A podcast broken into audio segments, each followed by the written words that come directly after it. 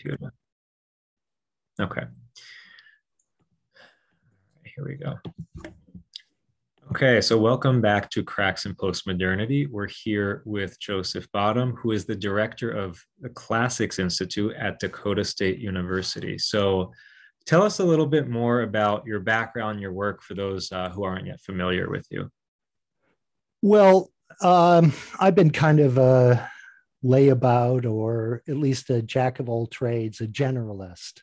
Uh, so I've written, you know, a children's book that won the Christopher Medal. I've uh, I've uh, published two books of poetry. I, my doctorate is in medieval philosophy, but I'm running an institute at a computer-oriented school mm-hmm. that's primarily directed at understanding the computer revolution from the perspective of the humanities. So I, you know, I wander around doing a bunch of different stuff, uh, and the astonishment, of course, is that I've been allowed to get away with it uh, because we typically live in such a specialized age that nobody gets to say, oh, this year I'm going to be interested in cyber ethics. Uh, but it's been a lot of fun over the years. I taught for a little bit after I finished graduate school, and then I went into magazine work. I was the literary editor for years and years at the Weekly Standard. Uh, I edited a magazine. I was editor in chief of a magazine in New York.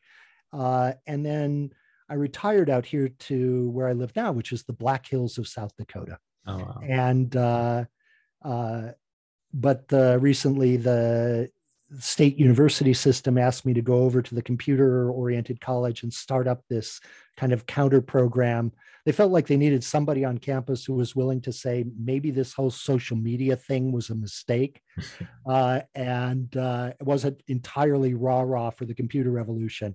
So I've been organizing programs for them and maybe a degree program down the road. Uh, but of course, over the last year and a half, it's all been online uh, because of the COVID lockdowns. Mm-hmm. So, uh, my interest, though, one of my primary interests all along has been uh, American religion, mm. and especially, especially the sociology of American religion. You know, we haven't had a lot of great, truly world class theologians in the history of America. We've had some very fine public intellectual theologians, from Niebuhr to Richard John Neuhaus, uh, but we haven't had a lot of the kind of people who would rank up in the highest class, apart from Jonathan Edwards and at the time of the Great Awakening. Mm-hmm. So, what is most interesting in American religion is its sociology. Uh, and that has fascinated me for many years, and I've collected string on it for many years. And in 2015, it issued in a book called An Anxious Age. Yes. yes, and that is how I first discovered your work, and that that book opened up a lot of doors and a, a lot of questions also for me. So the book that came out in 2014, right? Um, an anxious age. So the the subtitle is the post-Protestant ethic and the spirit of America. So tell us a little bit about what is the main thesis of the book, and how did you end up deciding to write it? Well, the thesis of the book is that the new um, leftism to a large degree, somewhat on the right, but this kind of new spirits of activism that I was seeing um, but really crystallized for me when a magazine hired me to write an essay on the Occupy Wall Street movement. Mm-hmm. And I went down and interviewed all those people, hung out with them, ended up not writing the piece and having to eat my own expenses because I just couldn't get clear on what I wanted to say in an essay about them.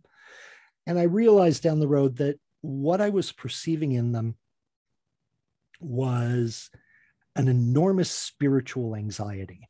Mm. They wanted the world to be different than it was.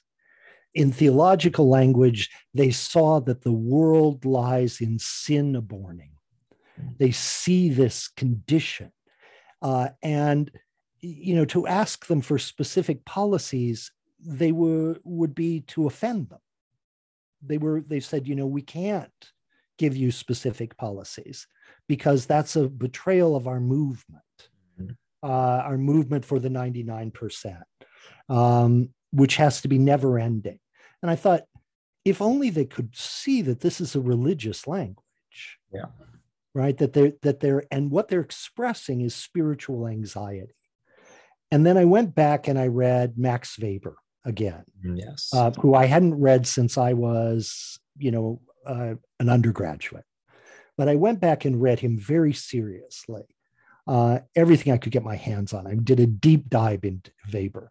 And of course, the subtitle of An Anxious Age is very much modeled on Weber, right? It's this Protestant ethic, it's the spirit of America um, that I was trying to discern. And I realized that American religious history brought us to this point. In the book, I argue what I call the Erie Canal thesis of American history, mm-hmm. which in its particularity is about how all American religion ends up passing through upstate New York, from the Mormons to the spiritualists to the table tappers and the you know and the great awakening and the revival movements. It's all out of upstate new york. So that the the lines of american religion expand out of the protestants and then constrict again to go through upstate new york in the 19th century and then explode on the rest of America. That's the narrow specific part of the Erie Canal thesis of American history. The broader thesis is simply this that the question you have to ask yourself to understand any moment of American history is what is the state of Protestant religion? Mm. And the state of Protestant religion in our own age is an utterly de- utterly de-churched, utterly apparently secularized spiritual and moral movement that seeks goals that can only be understood spiritually. It seeks belonging. It seeks to understand that its members are good people. And they, they have that question Am I a good person? with the same anxiety with which Dutch Calvinists would have asked, Are they saved? It hmm. fundamentally the same question. It's just the same question put in terms of a world in which you're not you're not allowed to and you don't even know to phrase it supernaturally. Uh, and this is where I perceive this um, Occupy Wall Street movement uh, to be coming from. I thought they were recreating apocalyptic uh, and uh, uh, reformist religious movements from the history of Protestantism without knowing that that was what they were doing. And they were doing so down two paths. One, as I, as I like to put it, is morphological. These are perpetual possibilities for human behavior. And we see that shape.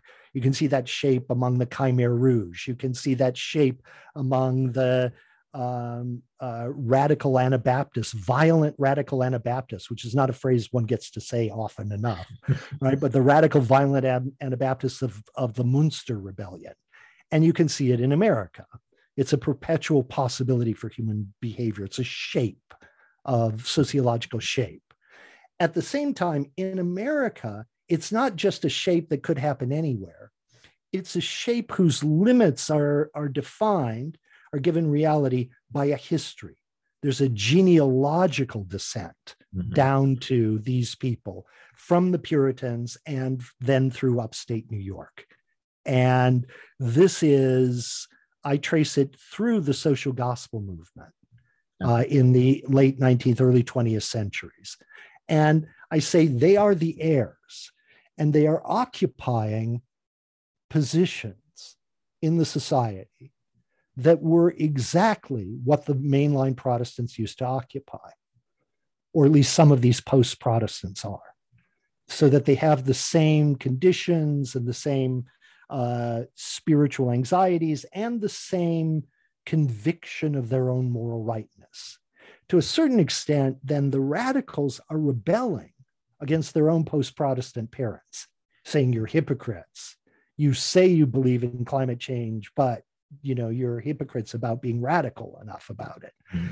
uh, and yet that is the children of the of the mainline protestants rebelling against their parents because their parents were insufficiently christian mm-hmm.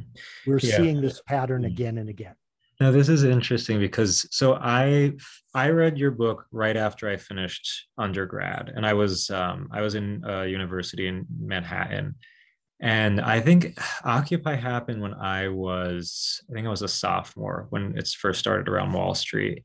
But you know, more generally, in a lot of my classes and just in conversations with classmates, like I started to see that there is a real fervor, uh, having to real fervor towards these social issues um, to the point of, um, I mean, there's something very zealous about it. The way that people became very self righteous if you said the wrong things, or, you know, like I just saw this tendency to want to um, prove how righteous people are.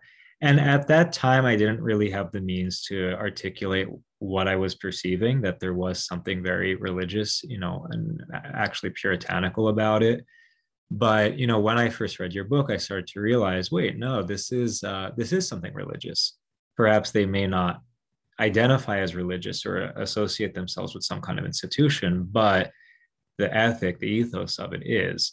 And i think yeah like eventually i started to read other authors who are kind of building on weber's thesis but weber saw this very early on.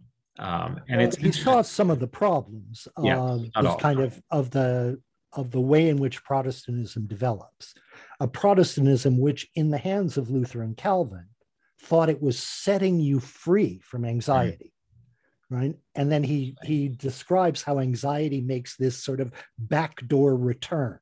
It makes its way back. Uh, yeah. But you know, that underutilized device of sociological or topic of sociological analysis, which is spiritual anxiety. Mm-hmm. Weber understood its reality. And in the, the years since, there have been a handful of people who do, notably Peter Berger, sure. the great sociologist Peter mm-hmm. Berger. But in those long years since, which is now over a century, um, it's generally dropped out as a tool for understanding sociological tides. Mm-hmm. Uh, and you know you can you can see hints of it in Tocqueville. You can see hints of it here and there. Peter Berger worked on it, as I said, but um, it it really started to come back.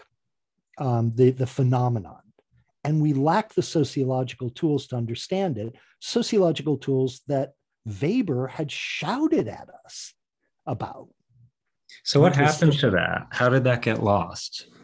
Um, partly because the secularizers thought that spiritual anxiety was a social construct that you could get rid of. Mm. That wasn't native to human beings.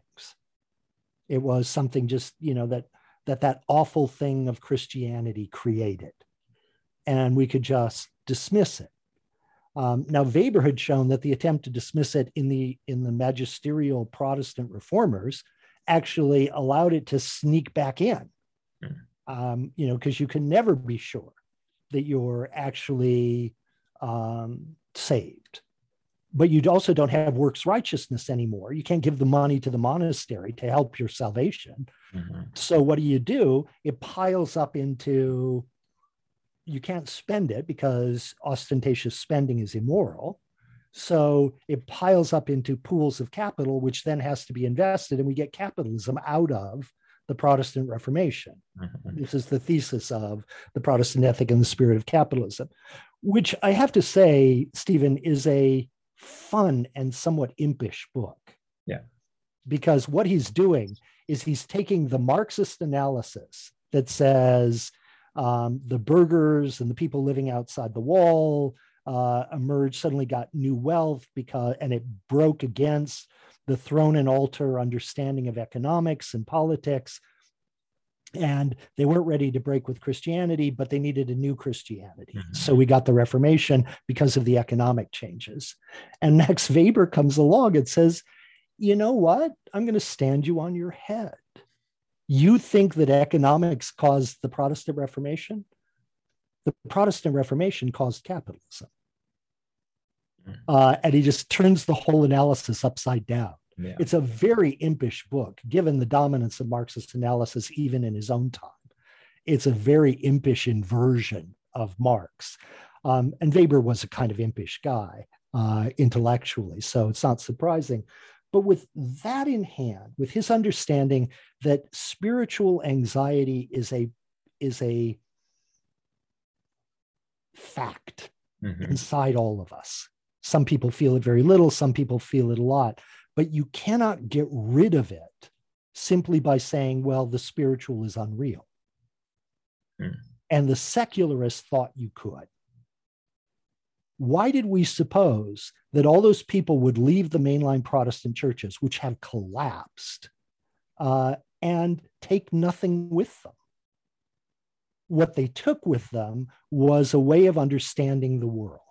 This is that genealogical path yep. toward understanding where um, we are now out of the roots of American Protestantism.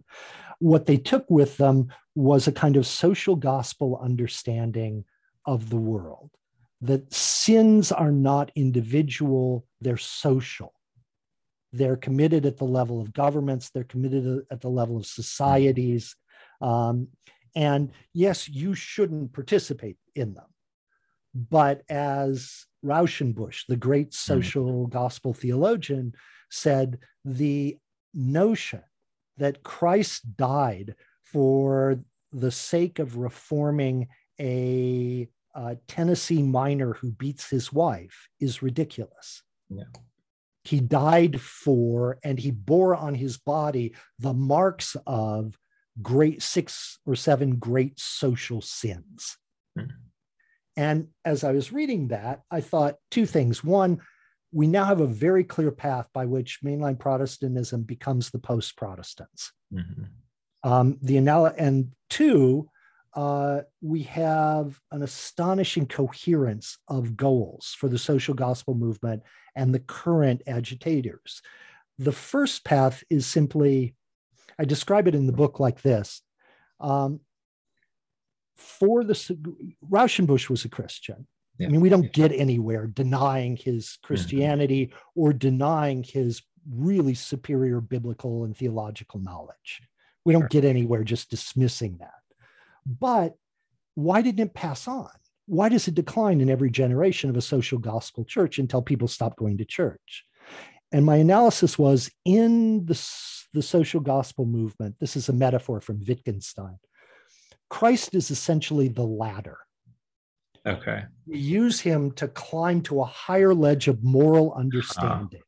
Right? He bore on his body the social sins and he taught us what they were. And we climb on that ladder to a higher ledge of social understanding.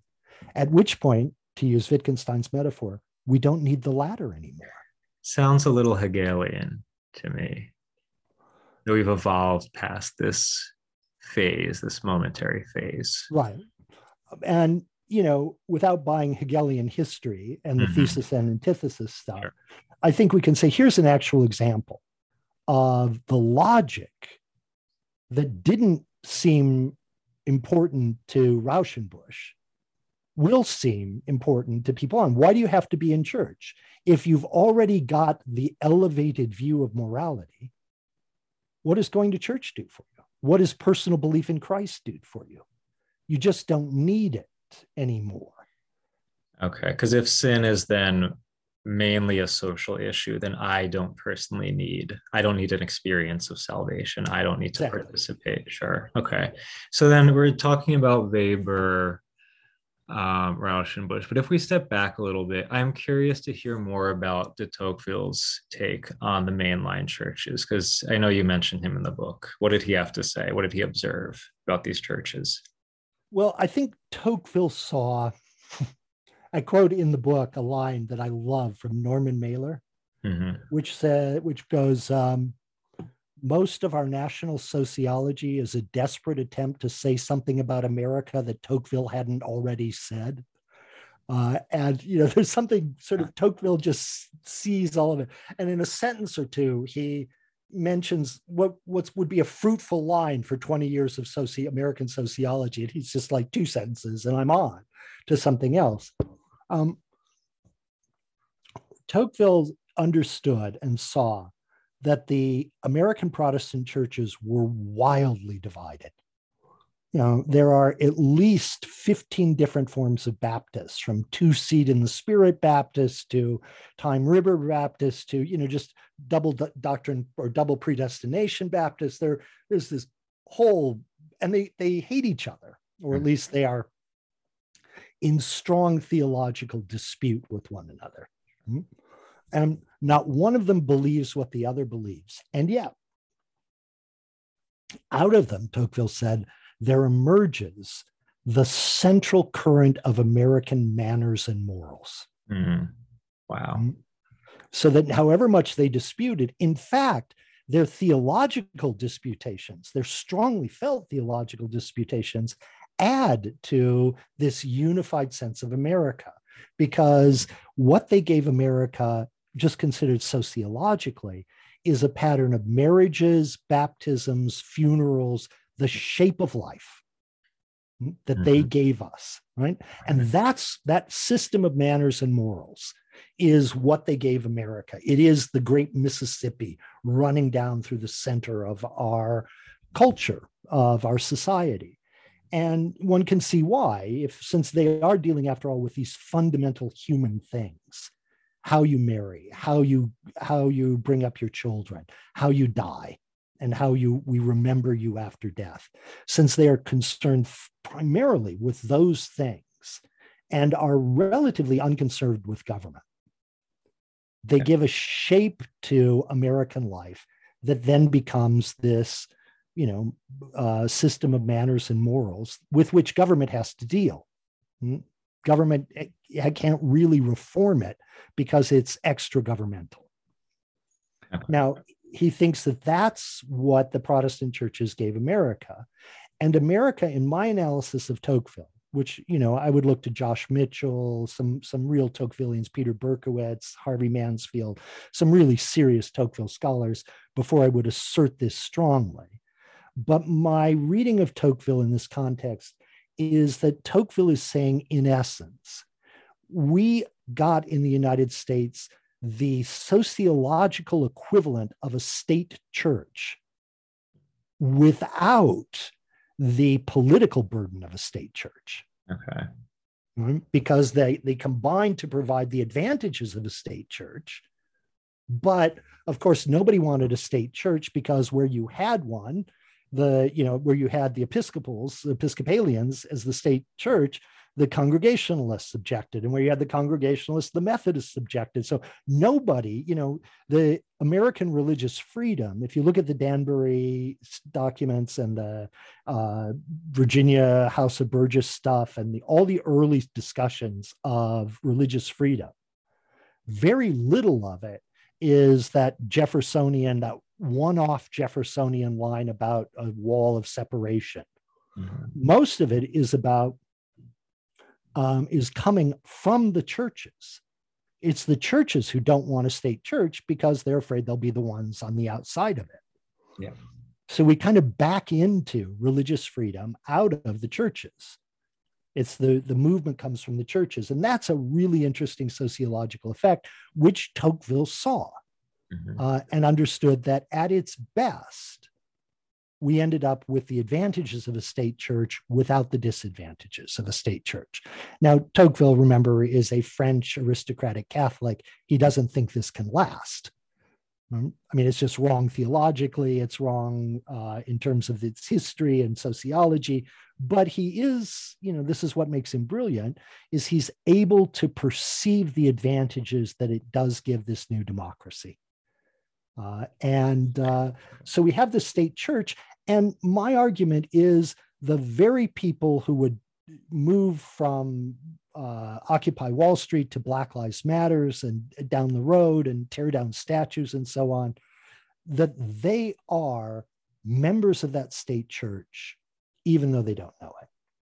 They are the descendants of the, the mainline Protestant move from the Puritans, and it still has puritanical elements, from the upstate New York revivalists, and it still has revivalist elements in the from the burnt over district, from the social gospel movement, and it has a lot of the social gospel movement in it.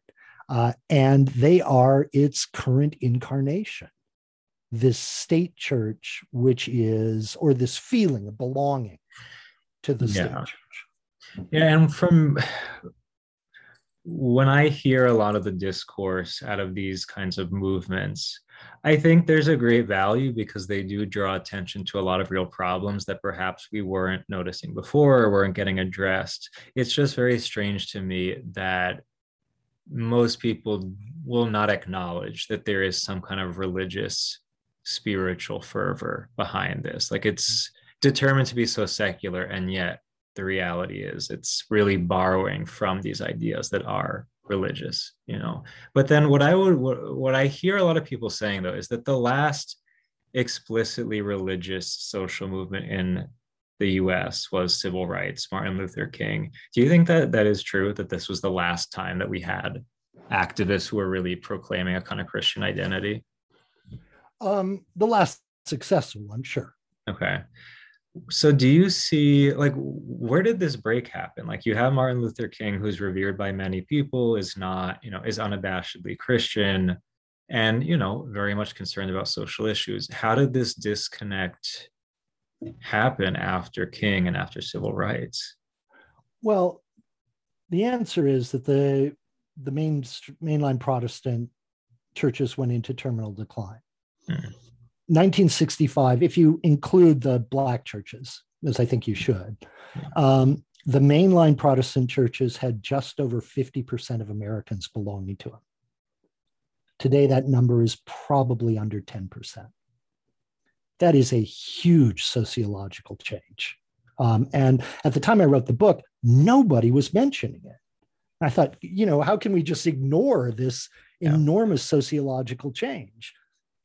Um, and you know, I, we can get into the weeds of analyzing whether the Southern Baptist Convention wants to be a mainline church or an evangelical church. I mean, we can we can do all that fine granular stuff, but I think in general we could look to a number of causes. Um, none of them definitive, but you know, we could talk. It's common here to talk about the rise of television. It's common here to talk about, um, you know, the um, decline of the prestige of the, the theologians in Europe. So Lutherans no longer looked to their magisterial theologians in Europe or Episcopalians to the English. Uh, we could talk about any number of things. Um, but I concentrate in the book on the social gospel movement because I think the logic is clearest there, especially its connection to the later um, post Protestants because when Rauschenbusch, Rauschenbusch lists six social sins, it is exactly the things that are being protested today. Wow. Okay. It's militarism. It's, I mean, he's using a, a different language, but he says it's militarism, it's bigotry, it's um, the uh, rule by the uneducated mob. It's and he lists these, and then you look and see. Well, if you're now not a protester, right? Mm-hmm. But you're somebody, you have a nice upper middle class job, and you want to think you're a good person. Yeah. How? What do you need to do that? Rauschenbusch said, you need to join the great ganglion chain. He was such a fun writer we need to join the great ganglion, ganglion chain of redeemed personalities. Wow. Right. So that you don't need to do anything in particular. Mm-hmm. You just have to reform your thinking. You have to say, I don't belong to the militarists. I don't belong to the bigots. I understand myself as someone who perceives the social sins and condemns them. Okay. So that it's a matter of self understanding. Now, if you're uh, a lawyer in Peoria, Illinois, and you make 250,000 a year, you're very successful, and that's upper middle class money in Peoria, right? Um, and you want to know that you're a good person. You have spiritual anxiety because you're a human being, for God's sake. Of course, you have spiritual anxiety. How do you perceive of yourself as a good person? Well, you say, I'm not like those other people. Yeah. I support, I write a check to the Sierra Club. I vote for the people who are anti-militarists. Mm. I, you know, you express your redeemed personality. And being redeemed in personality is the way he thinks that society gets changed. We get this chain of people who are redeemed in personality, who set themselves against, in their own understanding of themselves, against the social sins. Mm-hmm. And once we have enough of them, it begins to influence the society. Well, it does. You know, he turns out to have been right. We have this whole class of people. Now, we could analyze them in a lot of other ways. We could speak about their economic interests and their rent seeking, and, and all of that can be true or false, you know, and is certainly interesting. But I was trying to tease out this one piece of thread from the, ta- from the tangle and that one piece of thread is this idea of a redeemed personality as the response to spiritual anxiety. That you're a good person because you're on the right side of things. Yeah. So, and you, there are parts in the book when you talk about a lot of young people today being drawn to forms of religion that don't have this kind of pure puritanical orientation towards sin and redemption. Rather, brands specifically of Christianity that recognize, look, like we're all sinful and we're not going to redeem ourselves. Like there's it's kind of a waste of time to try to prove like you know how holy we are because I think people are coming some people are coming to terms with the fact that look, like we're all broken, none of us are pure. Nothing we're going to do is ever going to make us pure enough. What do you see happening amongst young people who are not drawn to this kind of post Protestant kind of ethic. Oh, yeah. I mean, you know, there's a, we enter here what I would call the great reasonableness of Christianity. Mm-hmm. Um, G.K. Chesterton once said, original sin is the only Christian doc- dogma you don't have to believe. You can see that it's true every time you walk down the street. Yeah. uh, and, uh, you know, so that this is this idea that we are broken people. What I perceive is on Twitter, you know, which is its own madness, uh, and social media, is a refusal to accept that. Mm-hmm. You know, anybody, everybody, there's a, on the one hand, it's accepted in that everybody's vulnerable if you just watch long enough. Sure. But there is no forgiveness for being vulnerable. There's no idea that we're all vulnerable together. It's like this hungry mob waiting for somebody to make a misstep so that they can pounce. Uh, but you know, I'm I think the really interesting people are the ones who who go their own way. Mm-hmm. Um, now, you know, rebellion against rebellion never escapes the problems of rebellion. Um, those who are rebelling against a rebellious world don't magically recreate tradition. Uh, that uh, if a tradition gets broken, you don't get it back by wanting to be a tradition uh, or to be traditional. You just get something that's a little eccentric. But I'm I'm interested in those people. Um, but I also think they lost. Mm-hmm. I mean, the second half of the book was really an autobiographical account in certain ways of my time among the neocons. Mm-hmm. Uh, and it was an understanding that all these meetings I went to of evangelicals and Catholics together, and this idea that for the the leg of American of support for the American experiment that was the Protestant religions, uh, the mainline Protestant religions, and it had collapsed, leaving us only um, the economic leg of capitalism and the populist leg of, mm-hmm. of government that we were going to be able to substitute in this kind of meeting of evangelicals and Catholics. And that project failed. It was a fascinating project, and I was there at all of it. But, you know, I, I think honesty demands that we say didn't work, right? It failed. Why didn't it work? Um, I give several reasons in the book. One is um, that Catholicism was simply too alien. Yeah and too big in a certain way to just slot in there.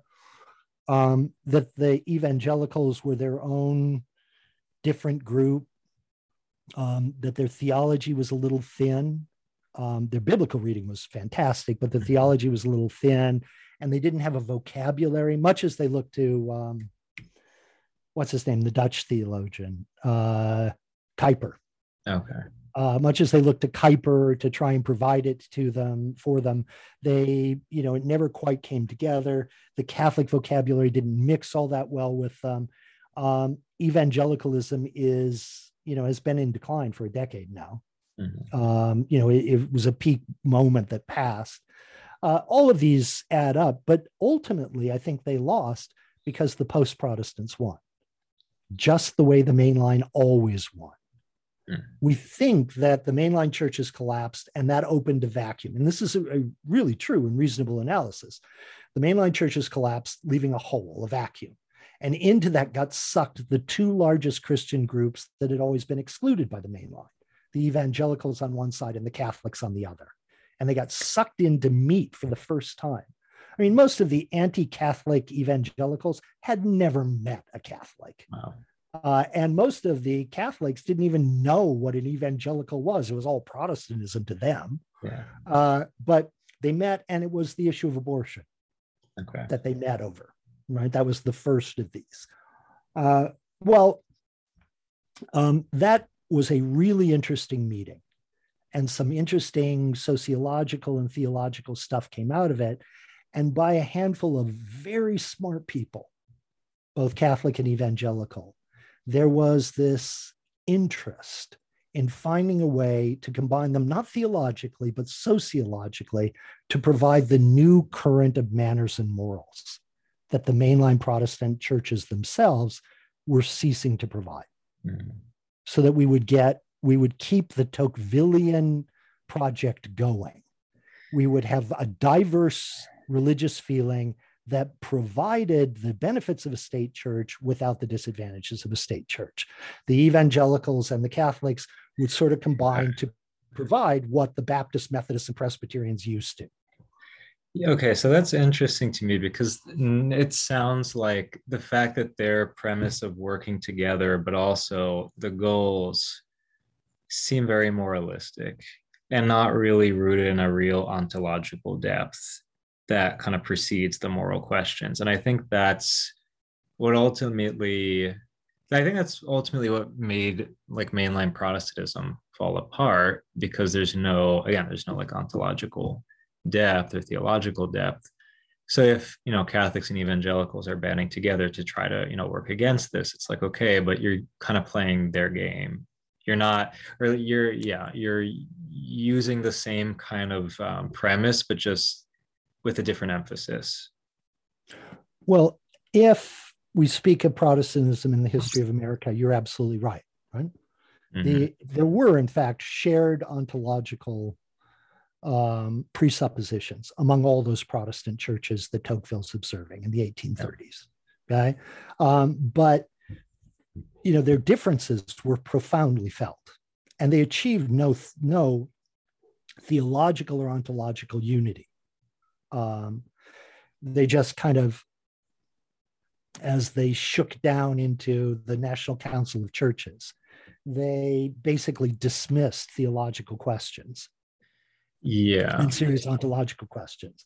But I think um, the idea behind evangelicals and Catholics together was not that we were going to achieve theological unity. Although the, the statement on justification, uh, for instance, was yeah. Uh, sure. You know, we are not as far apart as you may suppose. Hans Küng had done the same thing reading Karl Barth years and years mm-hmm. before, and Karl Barth couldn't believe it. Karl Barth's, you know, comment on Hans Küng's first book on justification was, uh, "He has reported me right. I cannot. This Catholic priest has reported me right. I cannot believe, however, that he got Catholicism right." Uh, you know, because I I just know that Catholics don't feel this way about justification, mm-hmm. uh, and you know, so there was some interesting theological stuff going on there. But you're right; it was a rather cold-blooded attempt to recreate the Tocquevillian synthesis, um, which was not theological; it was sociological. Yeah.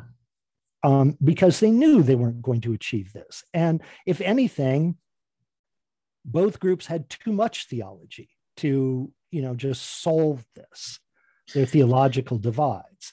And America was never based on an ontological unity. Yeah, I think this is the key point because if yeah, if we're going to try to start some kind of movement or revolution based solely on social issues or moral issues, like that's not enough to sustain or to unite a people. You know, like there has to be a real um, ontological depth to have that kind of unity, that that kind of change. Right. But they were not advocating. I think you're right, but they were not advocating a great awakening. No, no. Now, a great awakening is what you're describing.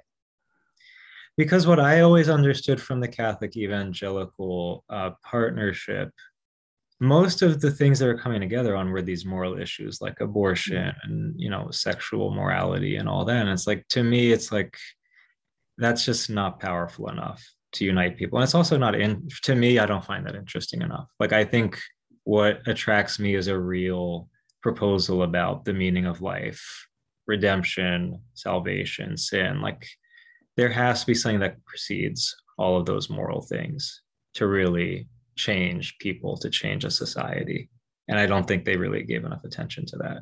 Right but the battle they lost was a sociological battle. Yeah i mean the the post protestants won and this catholic and evangelicals together project or evangelicals and catholics together project just got defeated and mm-hmm. the, there are many reasons including this one right that finally it wasn't theologically and ontologically deep there are many reasons it failed but let's not ignore the primary reason. The primary reason is that the mainline Protestant, post Protestants won. Yeah. You hmm. know, I mean, yes, all that's true, but you know, they they captured the colleges, they educated two generations, and they used that to win. So then let me this the last thing I'll ask you then is about, you know, why is it that there are so many people ascribing to this kind of post Protestant ethic, but don't know it? Like, what are the factors in the education system or in cult in the society at large that kind of blind so many of us to this reality? Yeah, we could again, this is a tangle, and we could kind of mm. tease out certain threads. One thread I, I think I mentioned to you mm. was the decline of American studies. Now, remember, American studies was a new discipline. It emerged in the 30s, 40s, and 50s right, in American colleges. So somebody like Tom Wolfe went and got his doctorate at, in American Studies. I don't, I don't, I'm sure that these some of these programs still exist, but they don't occupy this space that they once did. Uh, and it was the American Studies movement that urged us to look to the Puritans, right? That said, we are forgetting what Hawthorne knew.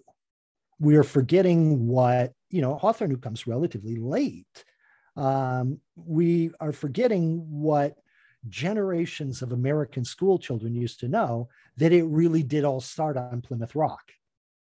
Uh, we're forgetting the puritanical origin of America, and then the Great Awakening, which gave a, you know an expression of Christianity to out of Massachusetts. I mean, Edwards was in Northampton uh, gave this expression of American Christianity. We're forgetting our religious history so that when we start to have religious impulses, we don't have a vocabulary or a history in which to set them. Yeah. Now, that's only one thread in this tangle. Mm-hmm. Uh, the, the constant pressure of uh, intellectualized secularism, the idea that American, you know, when I was young in college, I, Americans in uh, American exceptionalism was always taught in terms of religion. Mm. Okay. American exceptionalism is the fact that America doesn't seem to be undergoing the same species or uh, speed of secularism that Europe is undergoing. Okay. That was what was meant by American exceptionalism. We are not retracing the path of Europe uh, mm. intellectually and socially. That's what we meant by American exceptionalism. Uh, I think that sense is gone to the point that I simply don't know what people mean when they mock American exceptionalism. Mm. I mean, I never hear American exceptionalism defended anymore. Sure. but I also, when I hear it mocked, I don't know what it seems to mean something vague like America was great or you know something very vague like that whereas in origin it had a very specific meaning that we are not retracing the path of europe the line of um, oh, the line one sometimes hear, I can't remember who it's from, says fascism is always descending on the United States and landing in Europe. Mm. Uh, is an expression of that old sense of American okay. exceptionalism, right? That there's a sort of healthy society here that gets these European bugs, but our antibody system tends to throw them off mm-hmm. uh, in a way that it doesn't in Europe. That was the idea of American exceptionalism. And the root of it was, in its original coinage, was to talk about religion, that America was a very religious nation. Um, Peter, Berger, Peter Berger's old line uh, from the 60s and 70s, um, he looked at India as the most religious uh, country in the world and Sweden as the least religious. And he described America as a nation of Indians ruled by Swedes. Huh. Okay, that we had, you know, yeah. Uh, and I'm not sure that's true anymore, but you can see mm-hmm. that was this view that there was something odd about America, how long it maintained this Christian sense. Mm-hmm. Uh, I think there's something still strange about America, sure, uh, which is that it retains this religious sense. It just was taught from secularism and a variety of other sources that we've talked about to to forget the religious origins of its spiritual anxiety. And I would also add that, you know, in my experience as an undergrad, at least, like so much of the way we were taught history, it was coming through a post structuralist lens, which really makes no space for any kind of spiritual or eh, you know any uh, existential kind of realities like it's very um very pragmatic, very positivist. So that the, and this is, I think, exactly right. So that the two lines I offered for post Protestantism to understand it, one was more for, or for Puritanism, one was morphological. This is a perpetual possibility for humans. Mm-hmm. And the other was genealogical. It derives from the Puritans. A post structuralist account would dismiss both of those. Neither of them yeah. are helpful they would say, you know, neither of them tells us what people are really doing. Um, you know, and I'm not going to go back to Claude Levi Strauss and say that I'm a structuralist, but I am going to say, you know, there is an ontological truth about the human. Mm-hmm. This is why I think abortion actually is important. And I've spent a lifetime in the pro life movement um, because I think it speaks to the deepest ontological and metaphysical roots of what it is to be human. Uh, but I, you know, I think that we need um, to understand that human beings are not recreated ab novo, that we don't get, you know, Homo civiticus or Homo postmodernus, that we are actually just creating conditions, new conditions for the same old possibilities of human being to express themselves. And that's true both morphologically and it's true genealogically. Our history shapes us whether we know it or not uh, to certain forms. and our lack of knowing it, I think our lack of knowing history has injured us. It's left us in a condition that, that makes much of what's happening today inexplicable. So I'm I'm highly recommend to those listening that you check out an anxious anxious age because again, as I said before, when I first read it, it just opened my eyes up to a lot of what I was experiencing and gave me the tools and the language to really articulate it, which it just helped me to be more free and not to feel just confused by everything. And with that being said, I want to thank you, uh, Dr. Joseph Bottum, for joining us. And um, we hope you'll listen again. Take care. Thanks for having me. Let's do this again.